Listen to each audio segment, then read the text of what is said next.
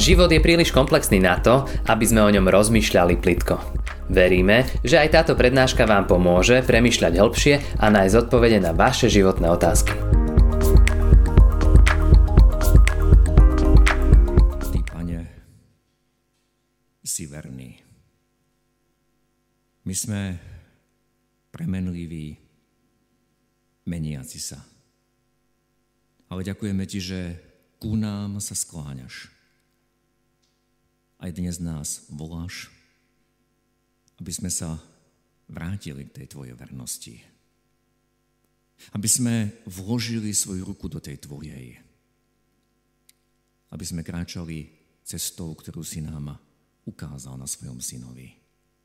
Hovor k nám, pane, vede nás k pokániu. Prehováraj do hĺbky našich srdc, prosíme. Amen. Drahí bratia a sestry, z ústy voči Božiemu slovu, prosím, povstaňte a počujte slova z písma svätého, na ktorými sa chceme dnes zamyslieť a ktoré nás budú viesť aj k spovedi a večeri pánovej. A budem čítať možno trošku dlhší text, Žalm 112. Haleluja. Blahoslavený každý, kto sa bojí hospodina a v jeho príkazoch má veľkú záľubu. Mohutné bude jeho potomstvo na zemi, a statočný hrod bude požehnaný. Hojnosť a bohatstvo sú v jeho dome a jeho spravodlivosť trvá na veky. Statočným zasvitne svetlo v tme. On je milostivý, súcitný a spravodlivý. Dobre je tomu, kto sa zľutúva a požičiava a veci spravuje si podľa práva, lebo sa nikdy neskláti v pamäti väčšnej bude spravodlivý. Nebojí sa planej správy, pevné je jeho srdce, dúfa v hospodina. Neochvejné je jeho srdce, nebojí sa, kým neuzrie pád svojich protivníkov. Rozsýpa štedro, dáva chudobným, jeho spravodlivosť trvá na veky. Jeho roh sa vyvýši v sláve. Uzrie to bezbožník a nahnevá sa, zaškrípe zubami a pominie sa, tak túžba bezbožníkov vyjde na zmar. Amen, toľko je slov z písma svätého.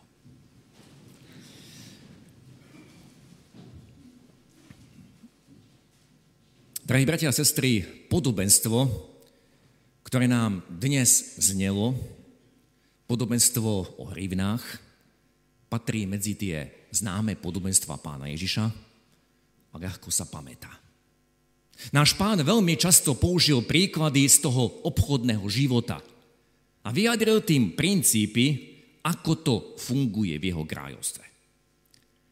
Podobenstvo, ktoré sme počuli, dúfam, že je jasné a dovolte niekoľko bodov. Poprvé, každému jednému z nás pán Boh niečo zveril. Nikto nemôže povedať, ja som nič nedostal. To je ten prvý a veľmi jasný odkaz tohto podobenstva. Po druhé, nebolo nám dané rovnako. V tom je tá predivná Božia spravodlivosť, lebo vidíme, že Boh dal niekomu viac, niekomu menej. Ale každého berie na zodpovednosť podľa toho, kto koľko dostal. Nie podľa toho, čo nemal, alebo čo nedostal. Ak sme si tohoto vedomi, bratia a sestry, tak je úplne zbytočné to naše porovnávanie sa. Ty máš viac. A my to veľmi často robíme. A vytýkame Pánu Bohu, Pane Bože, prečo si mi to alebo ono nedal? Viete, preto ten, kto túži mať viac, či už majetku, či už schopností, nejakých talentov, nevie v podstate po čom túži, lebo ten, kto dostal viac, tento v podstate má ťažšie. A preto každému radím, ale každého povzbudzujem, ďakuj Bohu za to, čo máš. Buď s tým spokojný, s tým, čo si dostal. A nechci viac. Lebo keby si mal viac, nesieš pred Bohom väčšiu zodpovednosť. A po tretie, toto podobenstvo nám hovorí, nie je jedno, čo so zverenými darmi urobíme. Počuli sme, ako dopadol ten tretí sluha, ktorý svoj talent zakopal a on bol presvedčený, že koná dobre. Predsa ak by som riskoval, ak by som ten talent vložil do nejakého obchodu, mohol by som o to prísť. V podstate konal opatrne, neriskoval. Ale nakoniec, bratia a sestry, počuli sme v tom podobenstve, že odmenení a ocenení boli tí, ktorí riskovali. A oni skutočne riskovali, pretože vložili to, čo dostali do nejakého obchodu. Ocenení boli tí, ktorí sa nebáli. Ten tretí sluha povedal, bál som sa. Preto som šiel a skryl som tvoj talent do zeme. A pri týchto slovách, bratia a sestry, mi napadla veľmi jednoduchá a rýchla otázka. Koho alebo čoho sa ja bojím? A my sa bojíme buď Boha, alebo sa bojíme všeličoho iného, ale báť sa Boha neznamená báť sa ho v tom zmysle, že by nám Pán Boh chcel uškodiť. My sa máme báť Boha neposlúchnuť. My sa máme báť hrešiť, konať to, čo Boh povedal, toto nenávidím. Či je to krádež, či je to cudzoložstvo, či je to klamstvo, či je to neúcta voči rodičom a autoritám. Toto sa máme báť robiť, neposlúchnuť Boha. My sa často bojíme, čo na to, či ono povedia ľudia. My sa často bojíme, ako ma druhí ľudia budú hodnotiť, čo si o mne pomyslia. A nepýtame sa, ako ma vidí Boh. Ako Boh to, či ono, čo robím, ako to Boh hodnotí. Bojíme sa ľudí a nebojíme sa Boha. Nebojíme sa Boha neposlúchnuť, nebojíme sa Boha provokovať. Ak sa vrátime k tomu podobenstvu, na začiatku pán rozdelil svoj majetok za účelom, aby jeho sluhovia s tým, čo dostali, aby s tým hospodárili, aby konali, moderne povedané, investovali. A v tomto obraze sa môžeme vrátiť k prvým stránkam písma, kde čítame, že pán Boh zveril človeku to, čo stvoril. A hneď na prvých stránkach písma čítame, ploďte a množte sa. Naplňte zem, podmante si ju, panujte nad ňou. To všetko sú príkazy, to je imperatív. To znamená, bál som sa, znamená neposlúchnutie Božieho príkazu. Aby sme lepšie pochopili a možno konkrétnejšie pochopili, čo znamená poslúchnuť Boha, čo znamená nebáť sa konať, ale báť sa v podstate Jeho. A čo nám chce to dnešné podobenstvo povedať a vôbec táto nedela, ktorej názov je Prezierava múdrosť, dovolil som si prečítať celý 112. žalm, z ktorého vyberiem len niekoľko konkrétnych veršov. Verím, že tieto verše nám osvetlia dôrazy tohto podobenstva. Žalm začína práve tým, čoho sa človek bojí. Čo to vlastne skutočne znamená báť sa Boha? Ten prvý verš hovorí, blahoslavený každý, kto sa bojí hospodina a v jeho príkazoch má veľkú záľubu. Ten tretí sluha z podobenstva sa v podstate nebál svojho pána. Ak by sa ho naozaj bál, tak by ho poslúchol tak to, čo mal zverené, aj keď to bola iba jedna hrivna, začal by s tou hrivnou podnikať.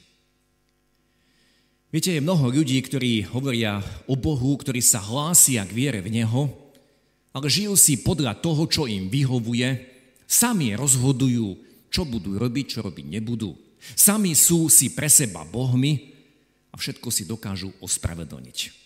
Či je to krádež, či je to klamstvo, či je to s kým žijú, čokoľvek robia, to si ospravedlnia. A Božie príkazy ohýbajú, ako sa im páči. A majú takú falošnú predstavu, ja sa s Bohom dohodnem. Veď Pán Boh pochopí, prečo som musel robiť to a to. Boh všetkých miluje, Boh aj mňa pochopí. A dobre sa pozrieme na ten prvý verš tohto žalmu. Kto je šťastný? Ten, kto tvrdí, Boh ma pochopí? Ten, kto tvrdí, ja sa s Bohom dohodnem, šťastný alebo blahoslavený je ten, kto sa bojí hospodina. Pre koho je on tou najväčšou autoritou a v jeho príkazoch má záľubu tie príkazy, počúva a poslúcha. Ďalej v tom žalme čítame, mohutné bude jeho potomstvo a statočný hrod bude požehnaný. Hoci tieto slova hovoria o Božom požehnaní, sú takým Božím sľubom, predsa tieto slova sa stiahujú k tým prvým dvom sluhom z podobenstva.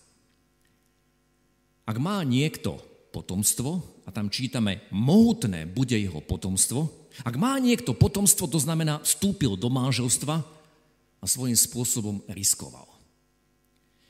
V manželstve idete spolu s niekým, komu dôverujete. A ono to je veľký risk. Ja to často hovorím novomáželom snúbencom, ktorí idú vstúpiť do manželstva. Lebo už človeče nie si sám. Ste dvaja. O všetko sa delíte. A mnohí do manželstva nevstupujú možno kvôli sebectvu, alebo aj pre strach. Vydarí sa nám to, nerozpadne sa nám ten vzťah. Budem dobrým manželom a potom budem dobrým otcom, budem dobrou matkou. Áno, bez Boha vstúpiť do manželstva, to je vopred prehnaný boj.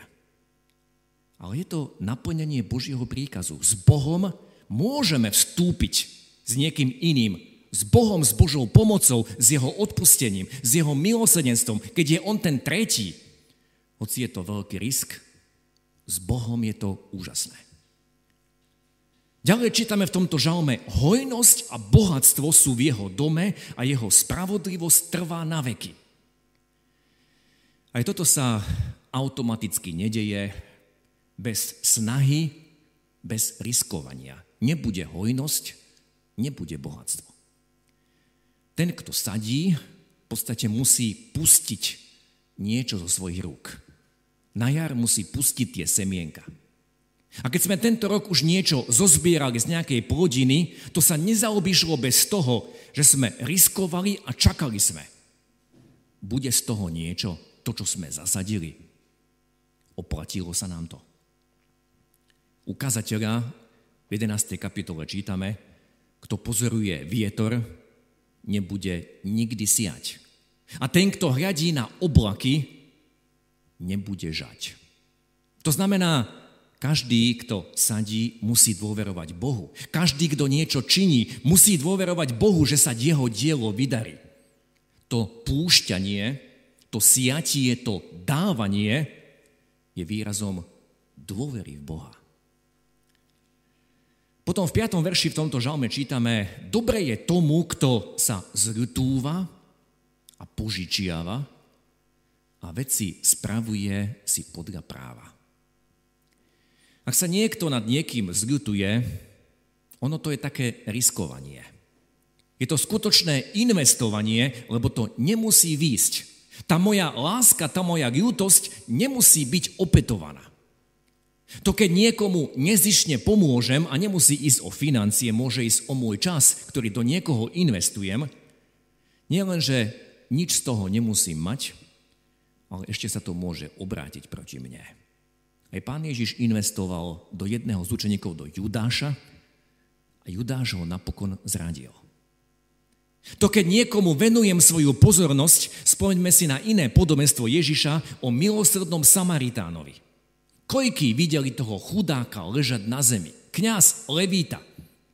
Iba jeden, ktorý išiel, ten Samaritán, iba jeden sa zľutoval.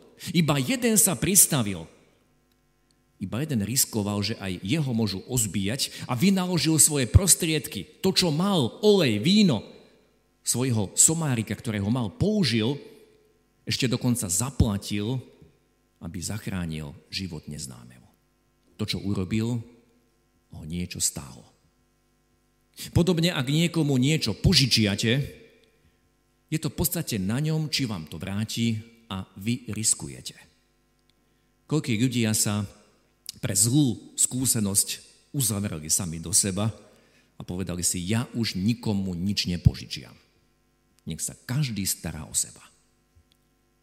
Čo hovorí Božie slovo? Dobre je tomu, kto sa zľutúva a požičiava. Ďalej vo verši 7 sme čítali, nebojí sa plánej správy, pevné je jeho srdce a dúfa v hospodina. Ten človek nehovorí, bojím sa niečo urobiť. A my sme čítali v tom podobenstve slova toho tretieho sluhu, bál som sa, preto som išiel a skryl som tvoj talent do zeme. Nebojí sa plánej správy. Viete, tých plánnych správ je okolo nás viac než dosť. A cieľom tých plánnych správ je vyvolať v človeku strach. Každý večer, keď zapnete správy, počujete a dívate sa na to, čo sa udialo. Najnovšie záplavy, či v Slovensku, kdekoľvek po svete. A v podvedomie sa v človeku ozýva, aby sa to nestalo aj mne, aby sa to nestalo aj nám.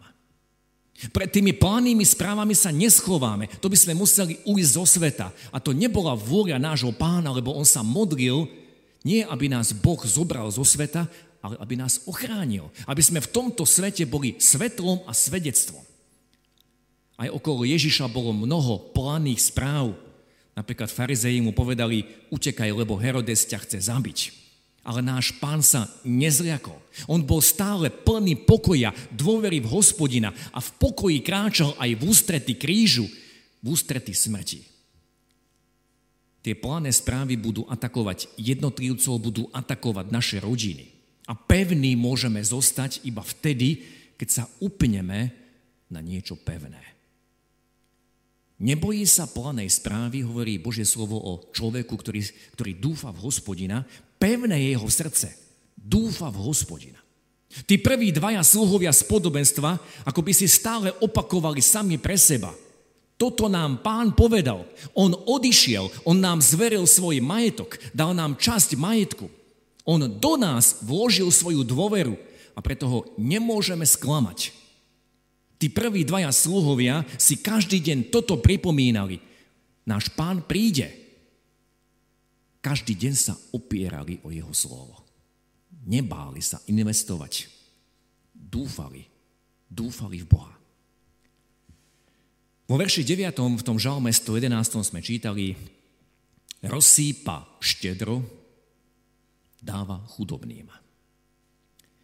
Už v tom žalme sme počuli slova o ľútosti, to znamená pomoci druhým a o požičiavaní. A tu je vyjadrené, že ten človek to robí štedro. To znamená, nie preto, že musím, nie preto, že sa to odo mňa očakáva, nie preto, aby ma druhí videli, nie preto, že ja chcem pred druhými zažiariť, že som pomohol nejakému núdznému človeku. Apoštol Pavol v svojom druhom liste cituje práve slova tohto žalmu, aby povzbudil svojich čitateľov k zbierke, ktorá sa v tej dobe konala, zbierke pre chudobných, povedal, Boh vás požehna a odmení. Určite poznáme tie slova z druhého listu Korinským z 9. kapitoly. Nech každý dá, ako si umienil v srdci, nie z neochoty alebo z prinútenia, lebo ochotného darcu miluje Boh. A Boh má vo všetkom, Boh má moc vo všetkom rozhoniť pri vás svoju milosť, aby ste vo všetkom mali vždy dostatok všetkého pre seba, aj nadbytok pre každý dobrý skutok. Nebojte sa, Boh sa k vám prída, Boh sa k vám prizná, Boh požehná vaše dielo. A potom cituje Pavol práve tento žalm, ako je napísané, rozsypal, dal chudobným a jeho spravodlivosť trvá na veky. Tom podobenstve, ktoré nám dnes znelo, kto mohol štedro dať? Nie ten, čo talent zakopal, ale štedro mohli dať tí, ktorí riskovali ktorí dôverovali Bohu. A tým aj napokon bolo dané, lebo sme v tom podobenstve počuli, lebo každému, kto má, bude dané a bude mať hojne. Ale tomu, kto nemá, alebo tomu, kto plače, že nemá, aj to, čo má, bude odňaté. A napokon posledný verš toho žalmu, hoci znie čudne pre nás, žijúcich v novej zmluve, predsa aj tieto slova nám niečo chcú povedať. Uzrie to bezbožník, a nahnevá sa, zaškrípia zubami, zaškrípe zubami a pominie sa, tak túžba bezbožníkov vyjde na zmar. Ako by aj tento posledný verš žalmu opisoval toho posledného sluhu z podobenstva. On videl a počul, ako boli odbenení tí, ktorí zverené talenty nezakopali, ale s nimi pracovali. Jeho ospravedlnenia, bál som sa, ty si tvrdý človek a podobne, jeho ospravedlnenia pred pánom neobstáli. A skončil vyhodený vona. Tak znel posledný verš. Onoho neužitočného sluhu však vyhoďte do vonkajšej tmy. Tam bude plač a škrípanie zubov. Niečo podobné, ako hovorí desiatý verš nášho žalmu. Bratia a sestry, otázka, ktorú si musíme dnes položiť, komu sa viac z toho podobenstva podobáme? Ktorému z tých sluhov? Tá dnešná nedeľa, ako som už hovoril, nesie názov prezieravá múdrosť. Viete, podľa tej našej múdrosti, podľa toho nášho kalkulovania, keď niečo dám, keď niečo pustím, keď niekomu budem venovať čas, podľa toho nášho kalkulovania ja strácam. Ale Pán Boh nám aj dnes otvára oči a ukazuje, kto je skutočne šťastný. Tak začínal ten žalom. Kto je blahoslavený? Čo je to blahoslavený život? A takto žil náš pán podľa toho žalmu 112.